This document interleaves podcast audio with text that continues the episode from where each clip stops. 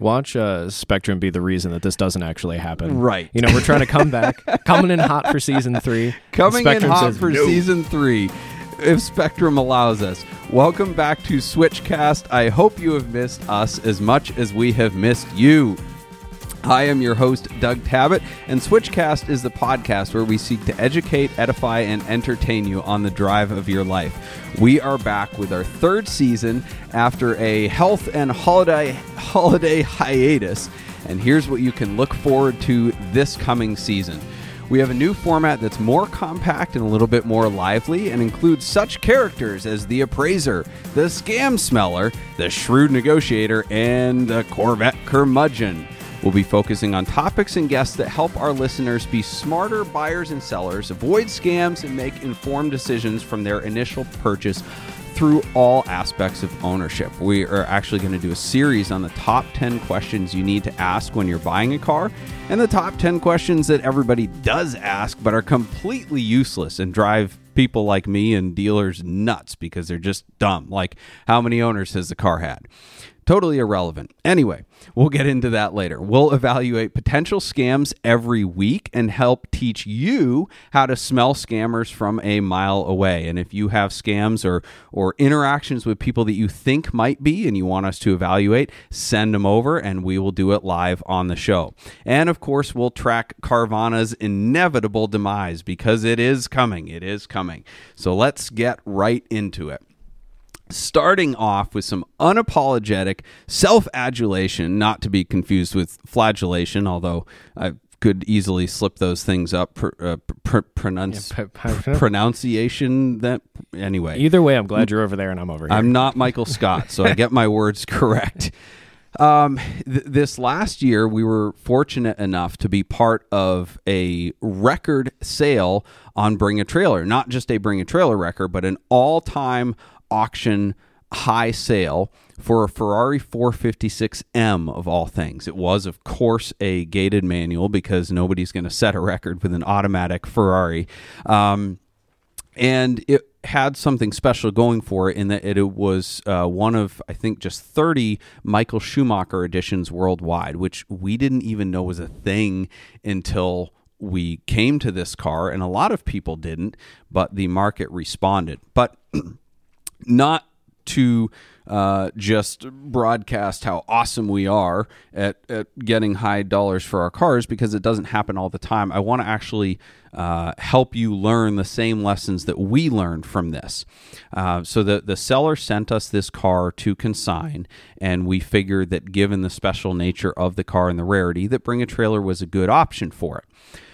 Now, an auction doesn't guarantee a high result or a record sale because there's, you know, for every record sale, there's hundreds of cars that either don't meet reserve or sell for marginal value or mediocre value or even below wholesale sometimes.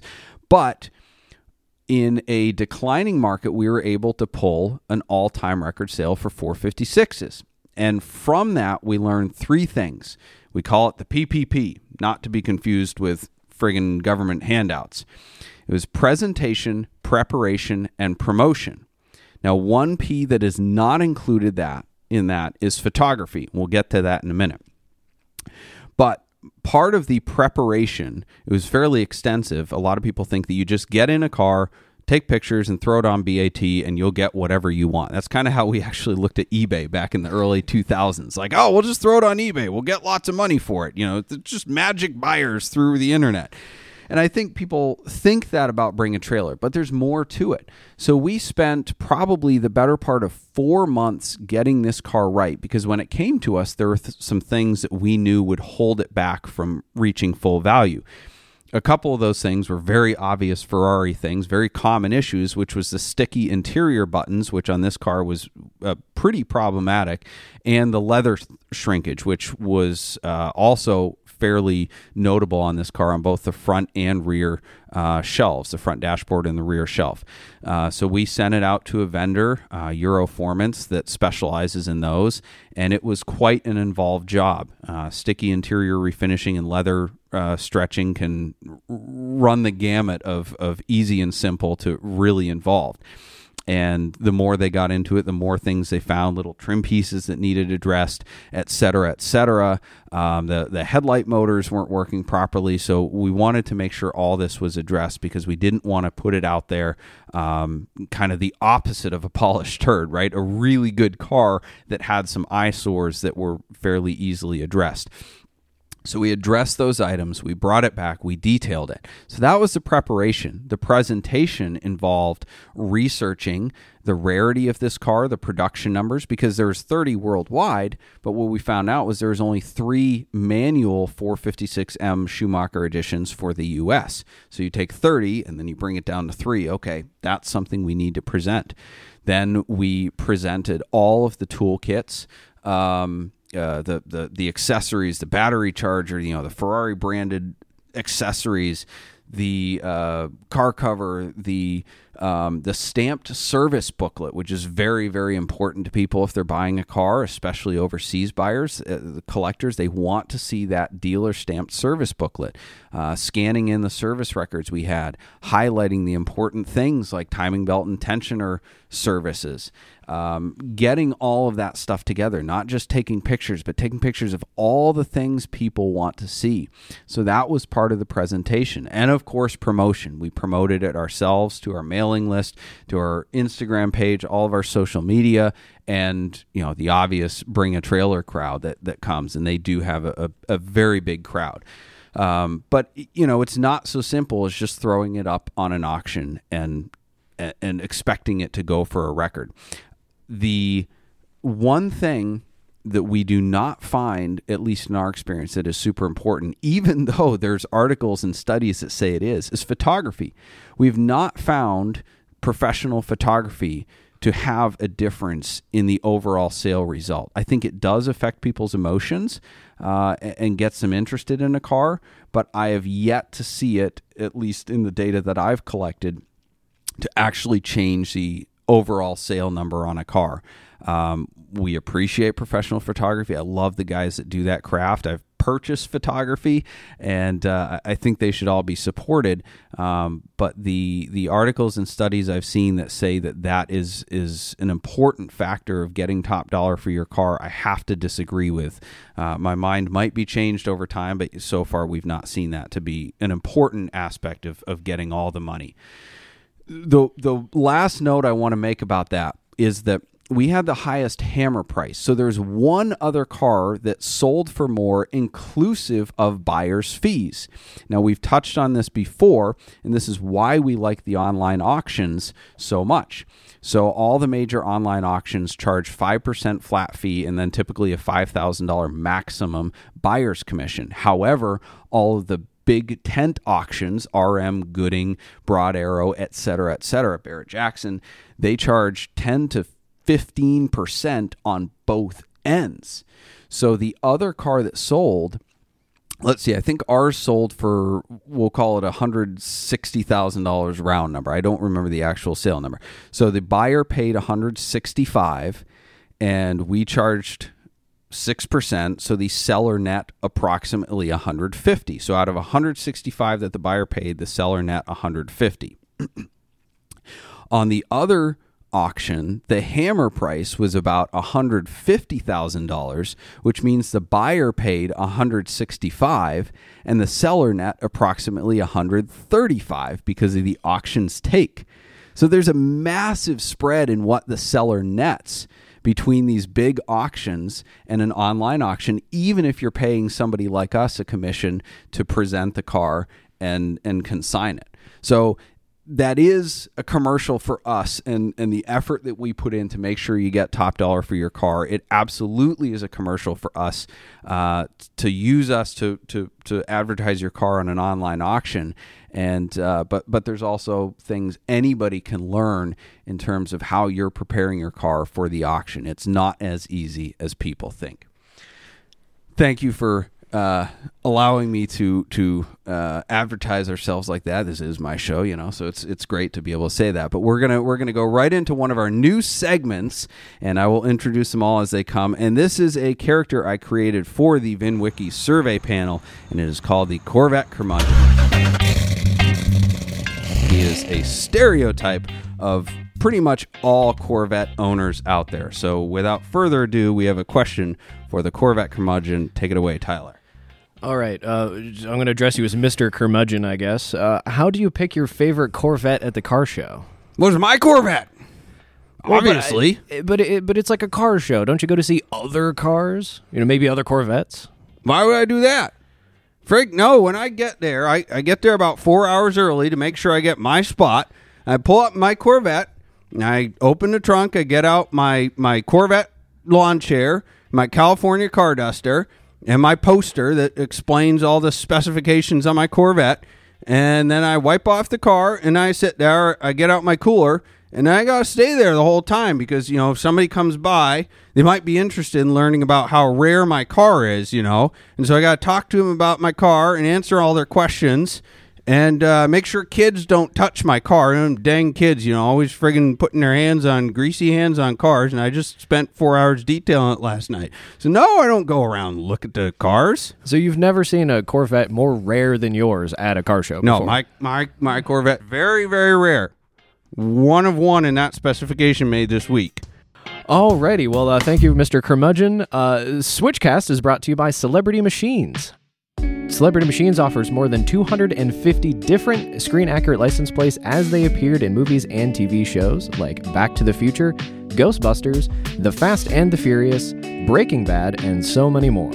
Celebrity Machines also makes our dealer insert plates as well as our commemorative 2539 plates from the fastest cannonball run ever. Visit celebritymachines.com for more info and use promo code SWITCHCAST to save 25.39% at checkout. I don't know why that tripped me up. Thank you, Celebrity Machines, for your sponsorship.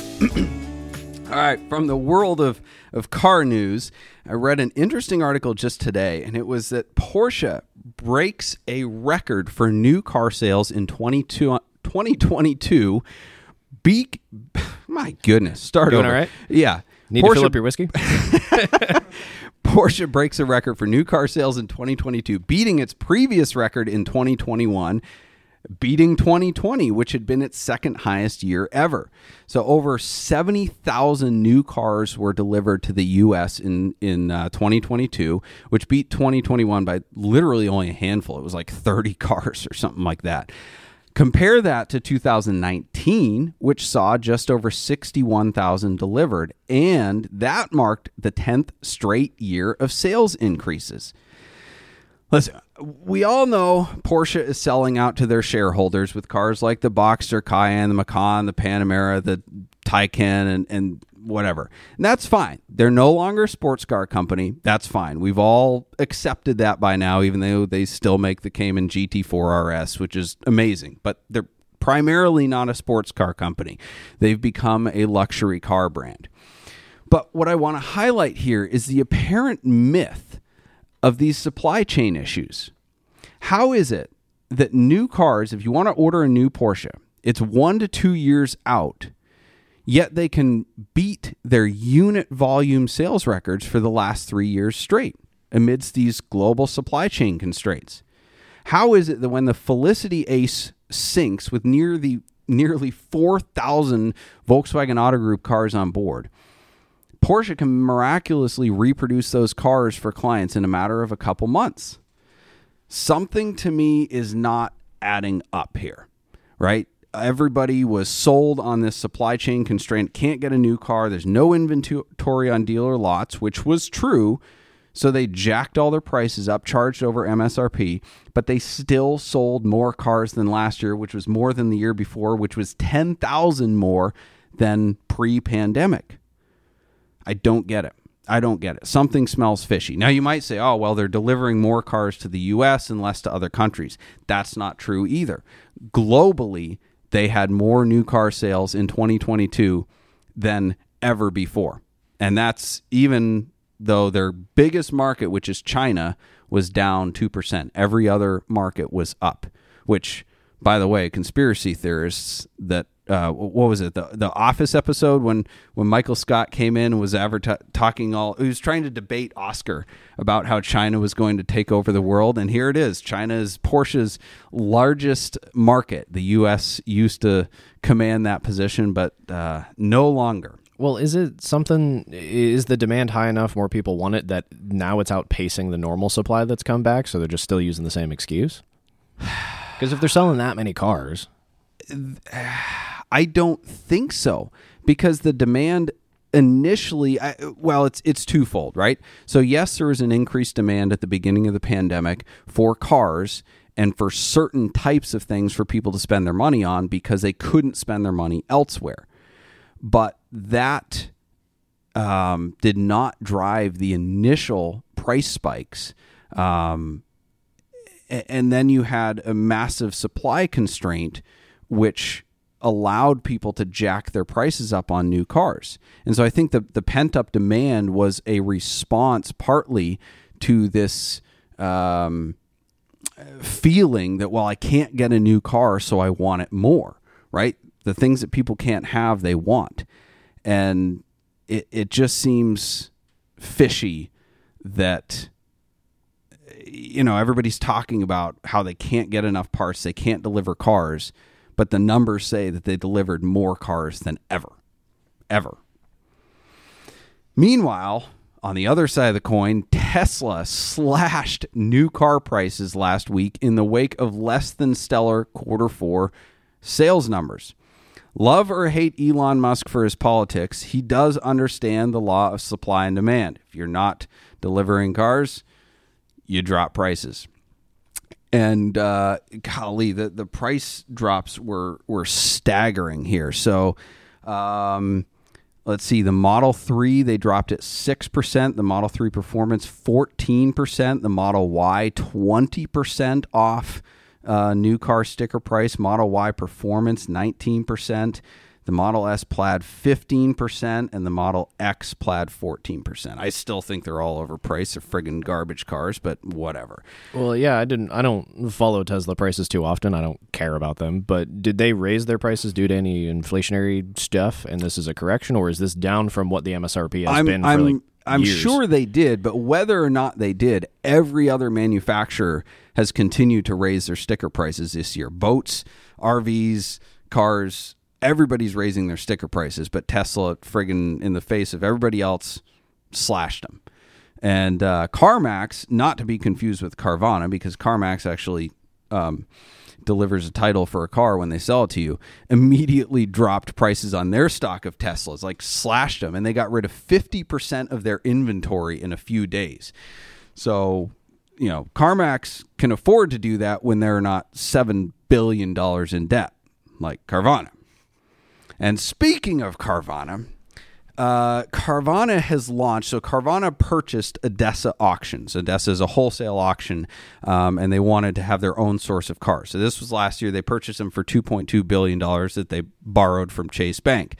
Uh, but Carvana has now launched ADESA Clear, which is this, you know, super transparent means of uh, dealers buying wholesale inventory. You get, you know, extended arbitration period. You get a, this long return policy.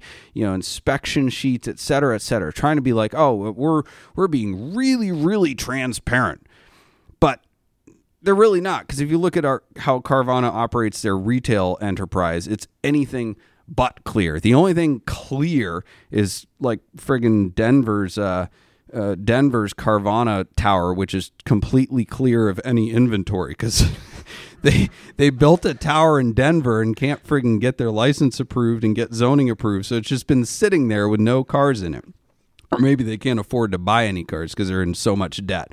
Uh, yeah, ADESA Clear, unlike the titles on the cars that they sell. um, and and speaking of Carvana, so a lot of people have brought up or asked what happens when Carvana goes bankrupt. So they've said, okay, well, um, is that going to put a, a, glut of cars on the market? Are we going to see this influx of inventory at the auctions, and is that just going to tank the market? And the question is, when they go bankrupt, I say when, not if, because it's it has to happen. They have way too much debt to keep going the way they are, and they they still can't make money on cars. Um, I am no bankruptcy attorney, but the internet is a wonderful thing because you can learn these things.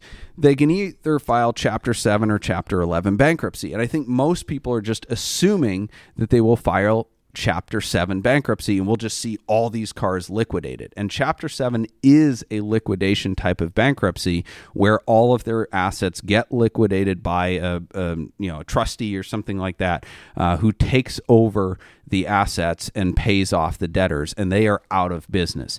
It is far more likely, and this is usually what happens to big corporations that they will file a Chapter 11, which is like a reorganization or a restructuring uh, bankruptcy, and it, it, protects them from their debtors. Uh, it, it, gives them more time to pay off their debts, or it allows them to negotiate or reduce their uh, debt obligations so that they continue operating. So if they file a Chapter 11, we're not going to see a whole bunch of cars on the market. We're not going to see them close. Unfortunately, they are going to keep doing business. And again, the reason I keep harping on Carvana is because I don't think they do good business, period. They had a really good idea, and, and the idea is definitely the future of the automotive market, which is an easier buying process than going through the dealer and sitting there doing the Foursquare and taking eight hours to buy a new car. However, I don't think Carvana is a company that's going to lead us there. All right. Shameful what uh, what Carvana is doing, and that brings us to one of our segments, the Wall of Shame. So on my website, I have the Wall of Shame, which I like to make fun of customers. That's right. It's like a reverse Yelp. I get to call customers out when they are being morons, and it's it's very often. And I found this one. This was actually not not for us. This was from a different dealership, but I had to read it. I thought this one was good. The uh, the review came in. I would never deal with this company again. Got the runaround, and it was a waste of my time to deal with these people. I bought a nicer Mercedes for better value, and more important, the dealership I bought from went above and beyond. Shop around before you buy from them. the dealership response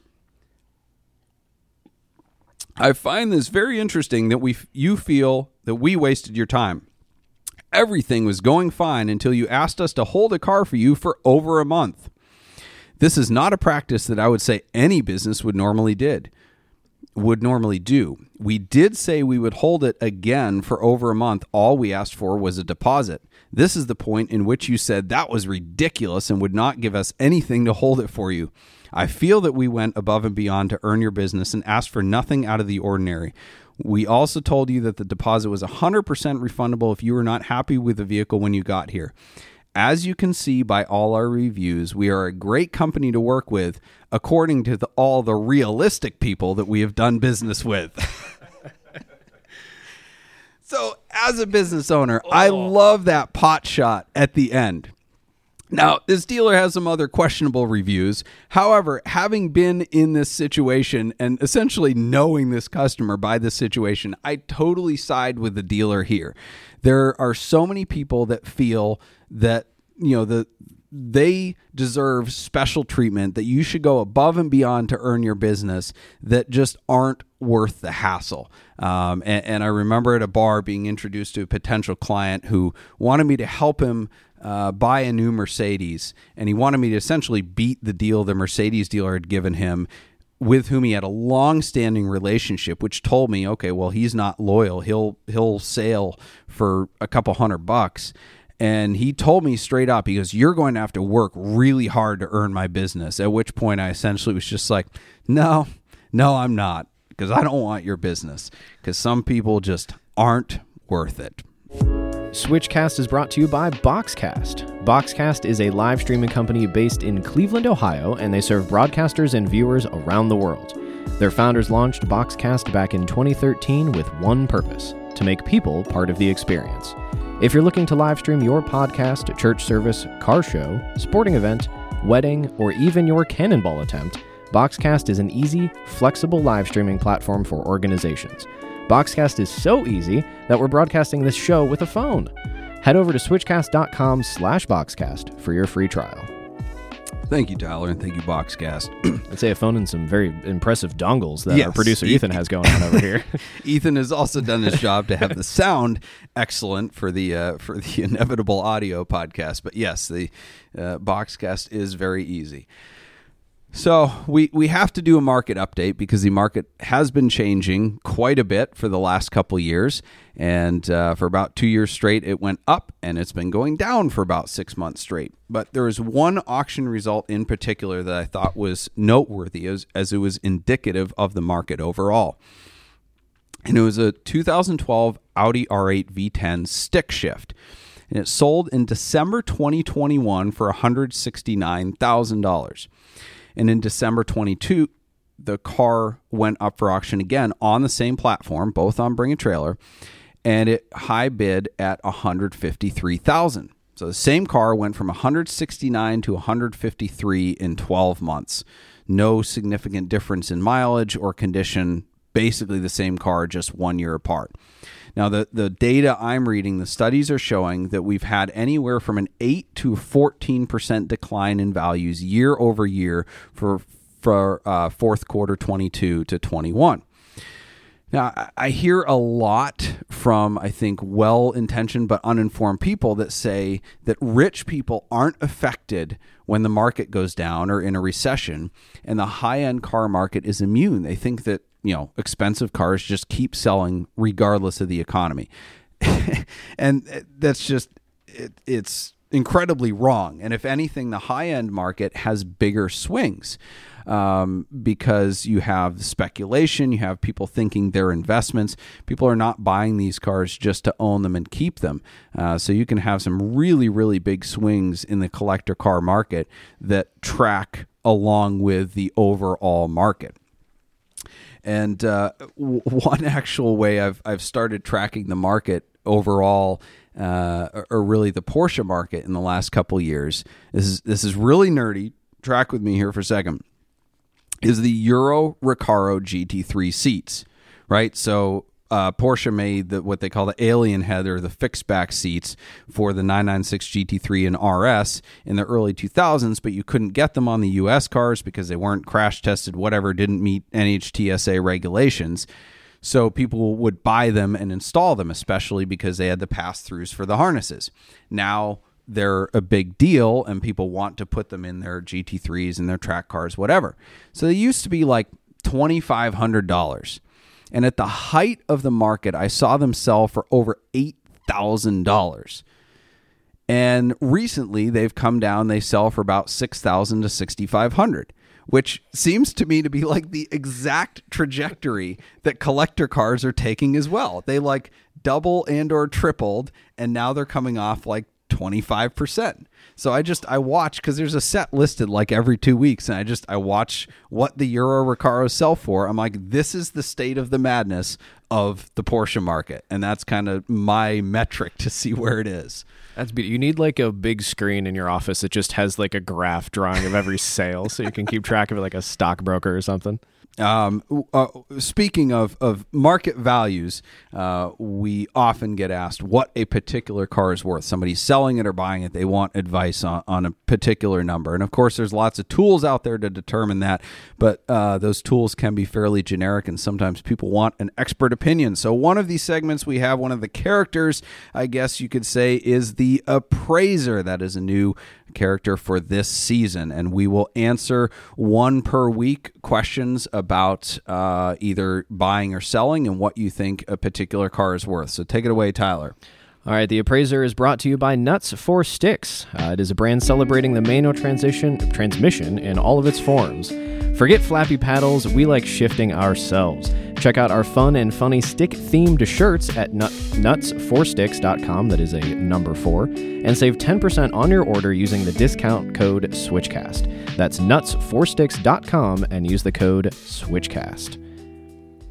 All right, and this week's appraiser question comes for you from Sam Deacon on Instagram. Doug, I know you probably get asked a lot, but I figured I would try to ask your opinion since you seem to be the right guy to ask. He's really buttering you up over here.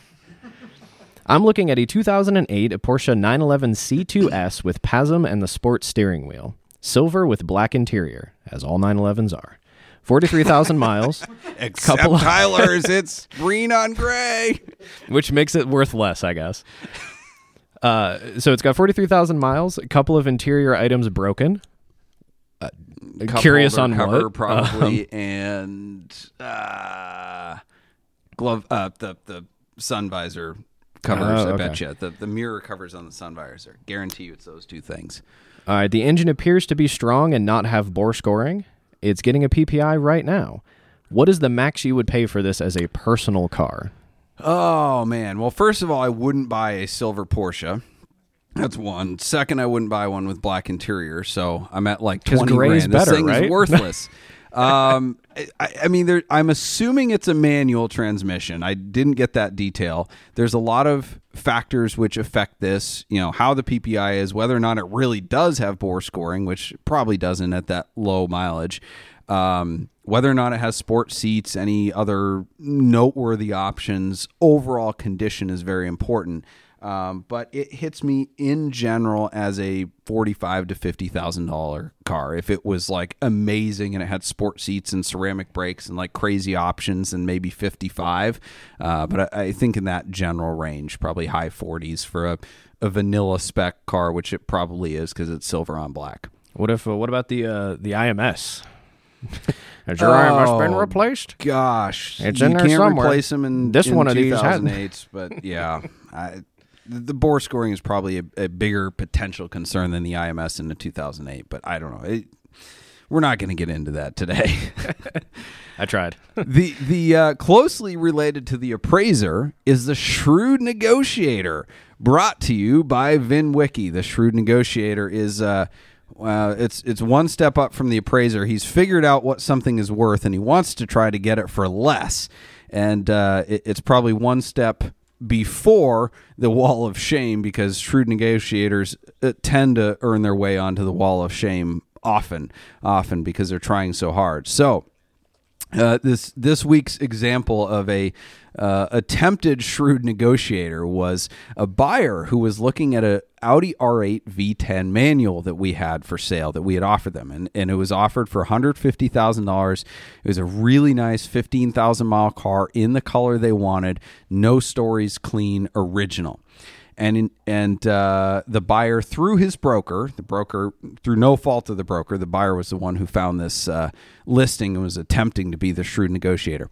The buyer sends me this listing for a seemingly identical car, but in white, for hundred thirty thousand dollars. I'm like, man, that's that sucks. That's twenty grand less than we're asking. I don't know how that car is so cheap. So I did a little bit of digging. And I looked at the Carfax and it was clean, but then the more I looked, the more I realized, okay, well, it's been for sale for the last nine months by two different dealers. Basically, went back and forth from one dealer to the other and then back to the one. I said, well, that's not a good sign. And then I looked immediately prior to it being for sale for nine months. It had been re imported. So it, it had spent 12 years in Panama. That's not a good start. I mean, that's you know, I don't know what it's like down there, but dirt roads and drug lords, I I, I don't know that I would trust an R8 that came from Panama, and it was uh, actually in Colon, Panama. So there's definitely some jokes here. I'm just waiting. You haven't used the drum at all tonight, I, so I think it, it that R8 might have left white and come back brown. You think it got a colonoscopy while it was there? The- if it's the- not on the Carfax, the I re- know. the reason the, the reason they haven't sold it yet is because the buyers can't digest the car's history. I wonder if it went from colon to rectum. At which point you say rectum, damn near killed him. but if it was rectum, the damage definitely wouldn't show up on Carfax because it was in Panama. I will say you made some folks really happy. That I don't mean to cut you off. We've got a couple, multiple people say they appreciate that the drum is still here in season three. That it has made the cut. Now, if only I could find a brown Ford probe to send down to colon. I take back my apology. I'm glad I cut that off. So if the Panama Canal gets blocked up, what do you do? How are we still going?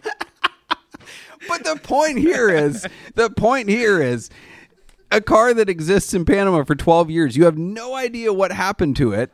Not that Carfax is the be all end all, but you have no idea what could have happened to the car. It could have been wrecked. It could have been owned by a drug lord. I mean, Ed Bolian's famous for trying to buy cars from down there because he knows they all have stories. So Anyway, it was not a legitimate comp, but he was attempting to be a shrewd negotiator, but I out shrewded the shrewd negotiator. oh, goodness. In other news, one of our favorite shows, the Amelia Island Concours, now, uh, sorry, now the Hagerty. Uh, no, now the Amelia by Hagerty. Sorry, they've been bought out. Is featuring they they feature a typically a race car driver, an automotive person of history every year, and their cars. So their honoree this year is Jeff Gordon, which of course on their Facebook ad for this event brought out all of the cranky fixed income retirees and likely Corvette owners who think $175 is too much for a ticket and that this show is only for the super wealthy and millionaires. Listen, I'm sorry that you spent $200 on light beer watching him race and think that his commemorative plates and scale models are investments. But, you know, $175 for a car show. Well, I guess the ones they go to are free.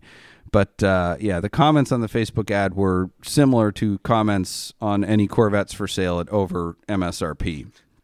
So it, it, was. Did you feel the curmudgeon just welling up inside of you? Well, like trying to break out. So many curmudgeons. oh, how can they charge? I can't afford to take my kid there anymore. Like it's been like 120 bucks for the last bajillion years. I can go to my neighborhood car show for free. Like, okay, cool. Jeff Gordon won't be there. like, neither will 200 million dollars worth of cars. Probably more than that. Probably like a billion. Anyway, anyway. Let's have some questions. Drink. No, we do. Uh, we do have some good questions. We appreciate everybody uh, with us here on the YouTube chat and elsewhere. Uh, so Val asks, uh, "What's your opinion of the Infiniti G35 and G37? Thinking of getting one as a second car after selling whatever they had previously." Ooh, I, I very much like them. Now it's they are getting a bad name. If you follow um, street takeovers or big Altima Energy, they are essentially a fancy rear wheel drive Altima, and a lot of the current owners embody that mentality. If any of you have not like figured either of those two things out for entertainment, go watch. Um, but they are really, really good cars. They sound good. They are rear wheel drive. They're reasonably fun to drive for a grand touring car, and they're super affordable. A good friend of mine, uh, that was his first like quote unquote real car, like the first one he bought that wasn't his parents' Honda Accord, and he had it for like ten years uh, while he was going through medical school. And um, yes, ten years to get through medical school, and he loved it, and he he misses it. And you know, once you own a real sports car, you go drive one, you're like, oh, this is kind of heavy and bulky and whatever. But I had a rear wheel drive G35 sedan a couple years ago that we got in. I love driving that thing around. It was it was it's a lot of fun for what it is. 10 grand. I mean, there's not much else you can get that's that's that much fun and engaging for that price. So, yeah, I like them. In a related Infiniti vein, uh, did you hear that a Q45 went for like twenty nine thousand dollars on Bring a Trailer? Any idea why people are into those now? From Joseph, A Q45. Is that the like kind of bulbous four-door thing? I think. Yeah, that's why I'd- I don't even know if 29 is a lot or a little for that. I I don't to- pay attention to the market on bulbous four doors. I'm sorry, Yeah, I guess that's not entirely your target. Uh, unless so it's burgundy. something else that I is not necessarily your target anymore, but I guess used to be. Uh, Pete uh, asks that are R thirty five prices on the up? What's your view? oh gosh, well they keep making them. That's my thought. Is how can they This be is up the if last they're year pumping we're gonna make it. Just kidding. Introducing the all new R35 GTR. This is a final edition. It's the last final edition. It's the best final edition. Oh gosh, they're worse than Lamborghini. Um, Is it the longest, like uh, we'll say, sports car or whatever that's been on sale that Um, has been the same? Let's see, 2009 to 2023, so that's 14 years. Acura NSX was 91 to 2005 with some changes, but nothing significant. So that was 14 years. Um, They took apart. They took away the pop ups though. That's pretty significant. well, yeah, fine. Um, it, it's getting close. 14 years is a long, long run. A long run. Um, the but, Countach was around there too, wasn't it? uh, oh, yeah. Mm, It was like mid seventies to. Yes, I think that changed maybe more significantly, but yes, it was a single model. Um, a lot of styling changes, I guess, but okay, yeah, for, it's it's probably I, I don't know if they're on the up. Um, they keep raising the sticker price, so that probably pulls all of them up, and they are a lot, a lot of car for the money, or they they were when they were seventy thousand bucks, but yeah, two hundred thousand now for a special Nismo edition or something like that. It's it's getting ridiculous. um, go ahead, Tyler.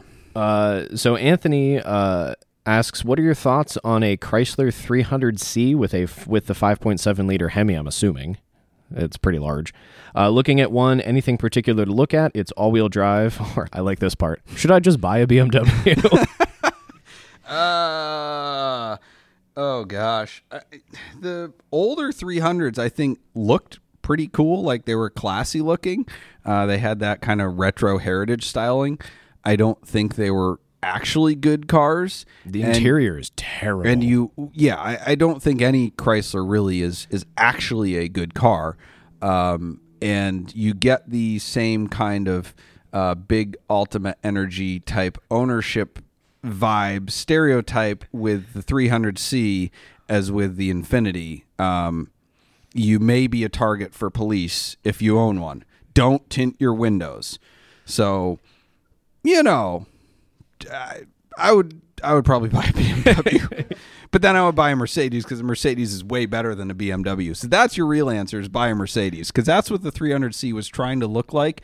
And I think at that period in time, it was kind of half Mercedes anyway. Like it was a Mercedes drivetrain and chassis. So just friggin' buy an actual Mercedes and stop trying to be a poser. Was that mean? no, I think that's very honest. I think Mercedes is correct. Like BMW doesn't strike me as the same kind of vibe as a 300, but eh, Mercedes does. Uh, Lucas has a couple of good questions. Uh, first up is something I'm not even. Well, actually, I do know this. Uh, what's your dream car? Uh, uh, that's that's too broad of a question. I mean, McLaren F1, yes, maybe attainable. Ferrari F50, uh, yeah, that's I don't know. That, that's a discussion that you have to set eight different criteria to make it interesting because most of us can't ever attain our dream car. But probably McLaren F1. Yes. Uh, they also want to know what you think a good first car is. They want something safe and somewhat reliable. Oh, that's a good question for the Corvette curmudgeon next week. We'll u- we'll use that one. All right, we'll we'll, so uh, we'll put a pin so in, in other news, this this is a this is a fun one. So Doug Tabbutt, that's right, myself got banned from Wholesale Car Club. Now, Wholesale Car Club is a hundred thousand member strong Facebook group where people like post cars for sale, buy and sell them, etc., etc. I don't know the last time I've been banned from something. I think it was like an online forum years and years ago for allegedly, you know, commercial posting without a, a without a paying for a sponsorship. Um, but I'll explain why I'm not upset about it. We've actually sold a number of cars through Wholesale Car Club, but but uh, how we got banned is that there was a guy we posted a car for sale we were getting blown up with messages and a guy wanted to buy it he wanted to finance it and he had a trade with a payoff. No big deal we can handle all that. But i was very clear that a car is not considered sold even after we make a deal until we have a deposit and or approved financing that meets our criteria now, after we made a deal, as soon as we made the deal, he then tried to renegotiate it by 500 bucks. This guy was attempting to be a shrewd negotiator on a, you know, $100,000 deal. He's like, "Well, can we just do 500 bucks more?" So I'm already getting the the feeling that this might could go sideways. And then he asked if we would take a bank draft. Now, for those not in the auto dealer community, a bank draft is the most unsecure way for you to sell a car, right? So you could get a cashier's check. That's pretty much cash if it's not a scam. Wire transfer is the best. then you could get the buyer could bring their own financing and get a check from that credit union or that bank. That's good.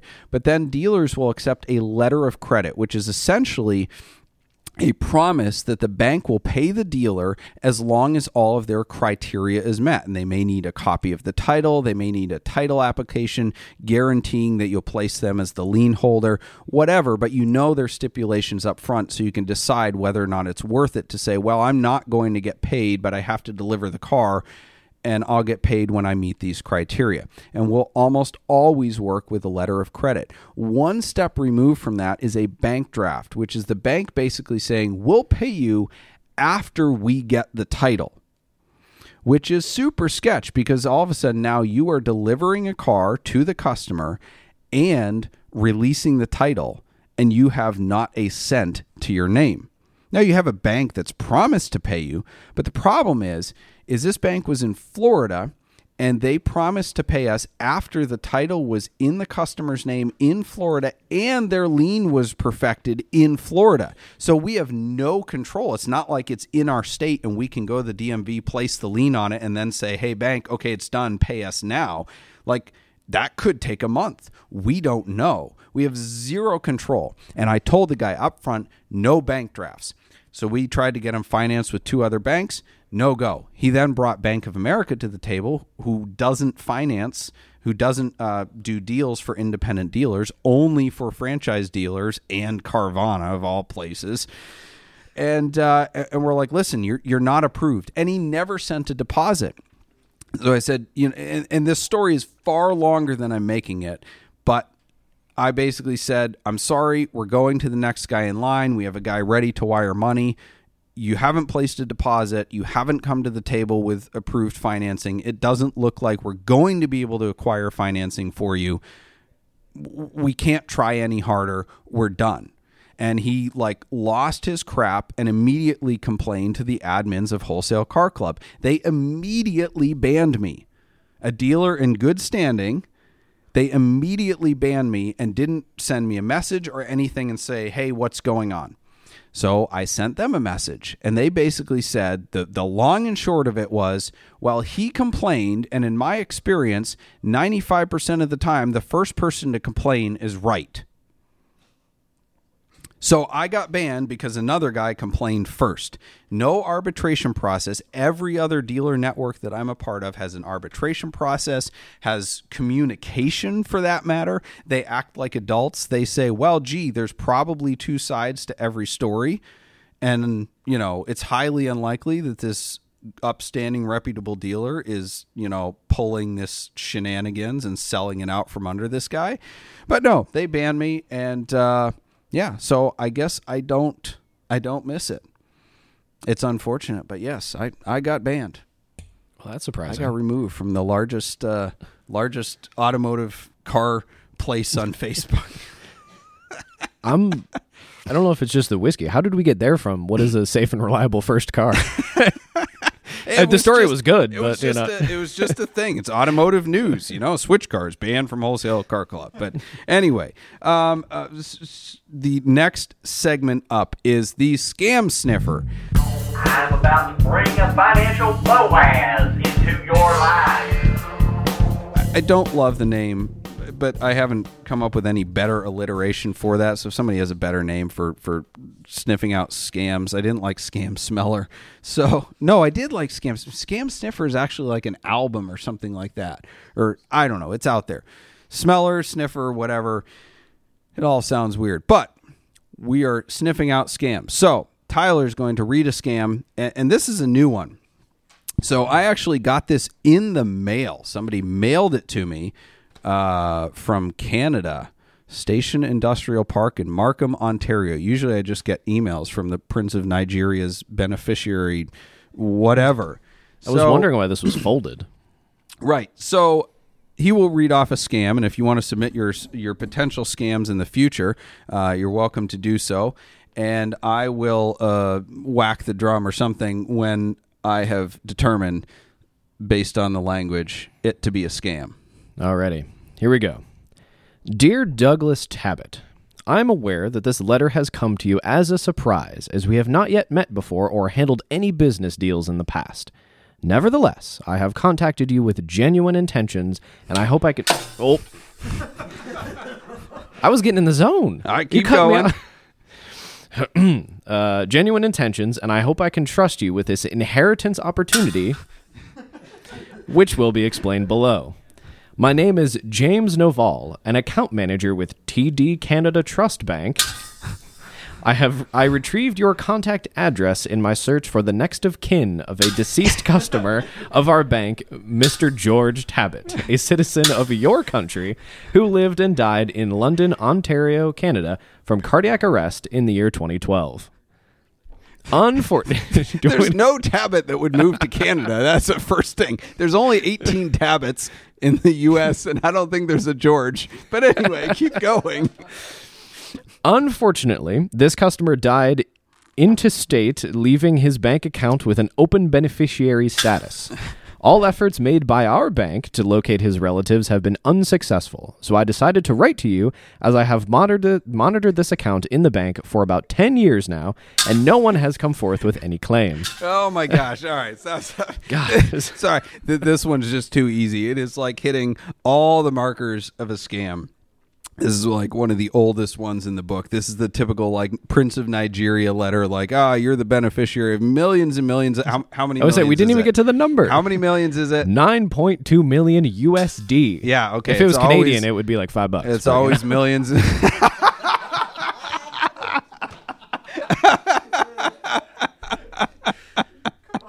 yes. Yes, so cheap. So cheap. It's that one was too easy. All right, we'll come up with a. We'll try to come up with a harder one next week. Uh, the scammers are getting quite good. This this was an absolute amateur attempt. I just thought it was interesting. They actually like sent me a letter in the mail, unfortunately from a PO box, so I can't start messing with them and send them a fake cashier's check back or something like that uh, from Jiffy Therapist. There's a substantial amount of text here too. I barely, I didn't even get to halfway oh, through this Oh, it's, thing. It's, such a long letter. Yes, substantial. yes. we don't have time for that. Anyway, send us your scams, your potential scams, your interactions with people online buying or selling, and we will vet them and uh, see how quickly we can identify them as scams. Because I am a magnet for them and I know how to call them out. Um, I, you, you said we had a question from the, the venerable smooth Mark Spence, who is not with us tonight. Oh, we don't. I don't. It's not. He asks, "Where's Mark Spence?" And I I No, don't you, but you had a, a, question. Oh, that Yes. one. Sorry, I got all Yes, confused. He popped you that into, into the chat. Um, he asks, "What's a good adult car?" What is a good adult car? Well, I, I want to hear your answer to this first. Well, I don't know. I think a Volvo station wagon is a pretty good adult car. You can get some of them with a manual transmission. it's pretty good. I don't speak with any bias whatsoever. Says the guy who owns. one. I don't know. I I I I got to be careful here. My mom owns a Volvo station wagon, It's good stuff. and and she's an adult, but you also own one. You're you're like wearing a cardigan, skinny jeans, and Converse. So, like, uh. it, it you got the V50R, like trying to be an adult station wagon. Ugh. My mom's got the V70XC. Well, there's a transition Super period adult. somewhere in the middle where you got to like finish growing the up. I guess. adulting car.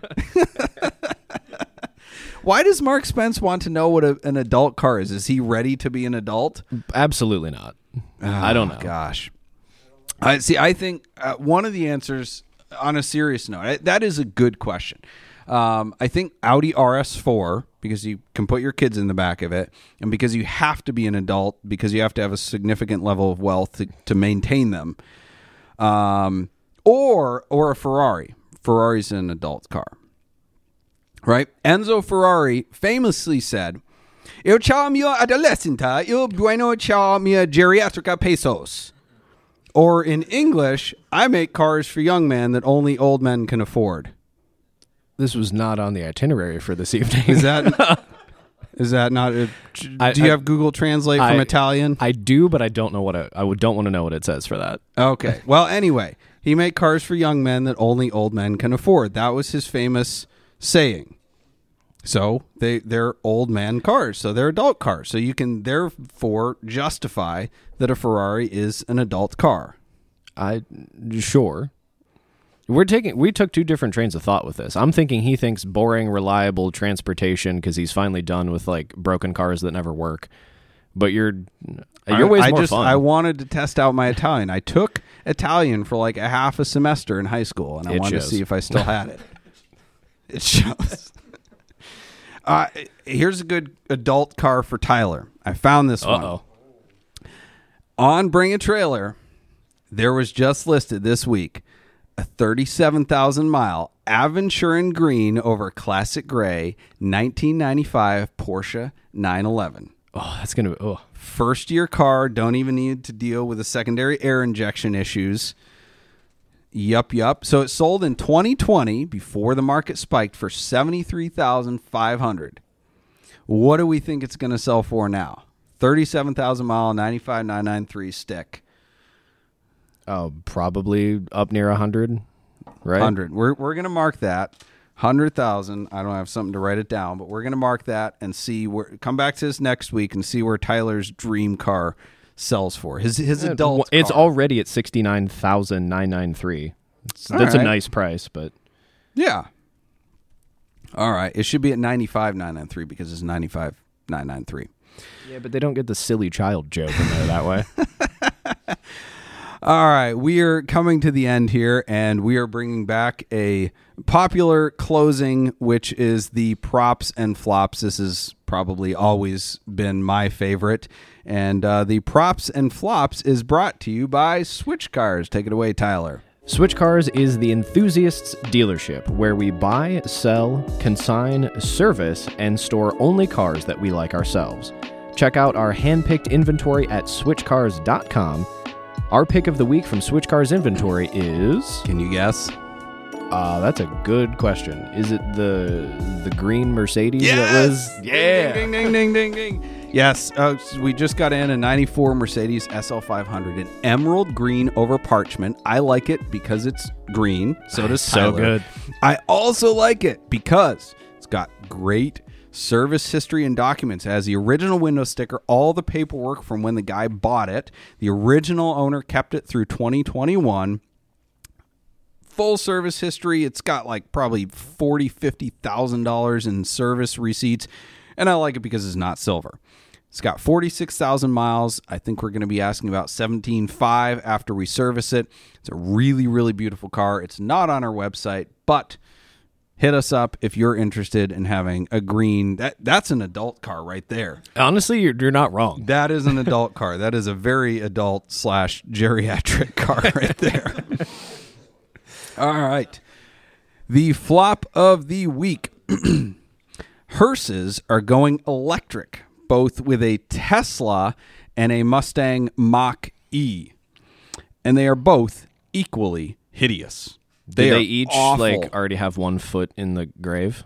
Oh man, I wouldn't be caught dead in either one. They are, I mean, they are terrible. Look it up. Look up the Mustang Mach E hearse. It is a styling abomination.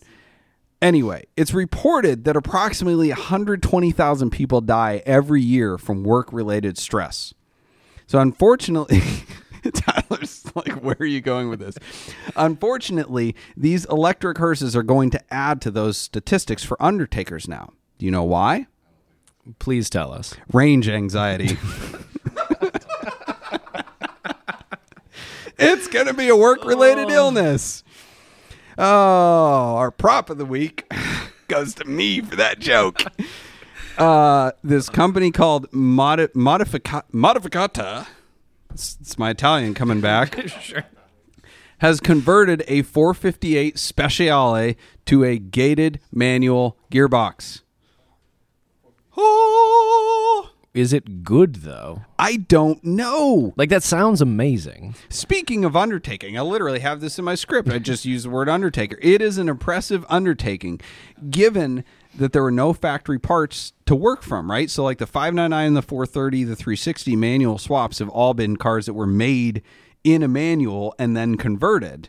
Or, sorry, like they were also made in a manual and they would convert F1. So, it's like, okay, we already know how this is done. We're just reverse engineering a manual car and converting an F1 car. This is like there's no programming. All of Ferrari's technology and programming and codes and all that crap is proprietary. Like, I can't imagine how many thousands of hours went into just the coding and the programming alone. Like, that is crazy. But anyway, they've done it. I haven't driven it. I'd like to. If you want me to come drive it, I will ha- be happy to do that.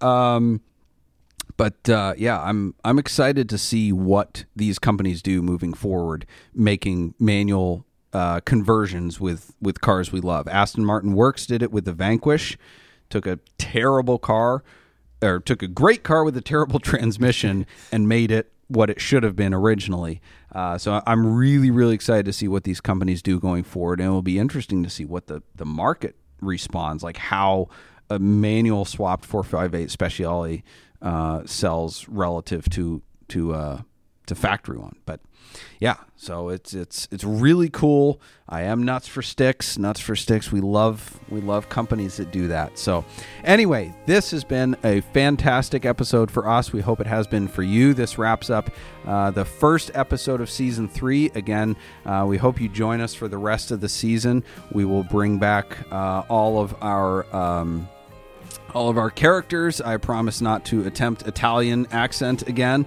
or any Italian words for that matter, other than ciao. Uh, so, anyway, um, thank you all for joining us. Thank you to our sponsors Boxcast, Nuts for Sticks, Switch Cars, Celebrity Machines, and Stephen Holm Woodworking. Thank you to our producer, Ethan Huffnagel, and our Ed McMahon, Tyler Sanders. Our bumper music is provided by Emily and Ivory. You can stream their full album on Spotify or SoundCloud. This episode will be available Monday wherever you listen to audio podcasts. Thank you for listening, and we'll see you next Wednesday at 8 p.m. as we look forward to edifying, educating, and entertaining you on the drive of your life.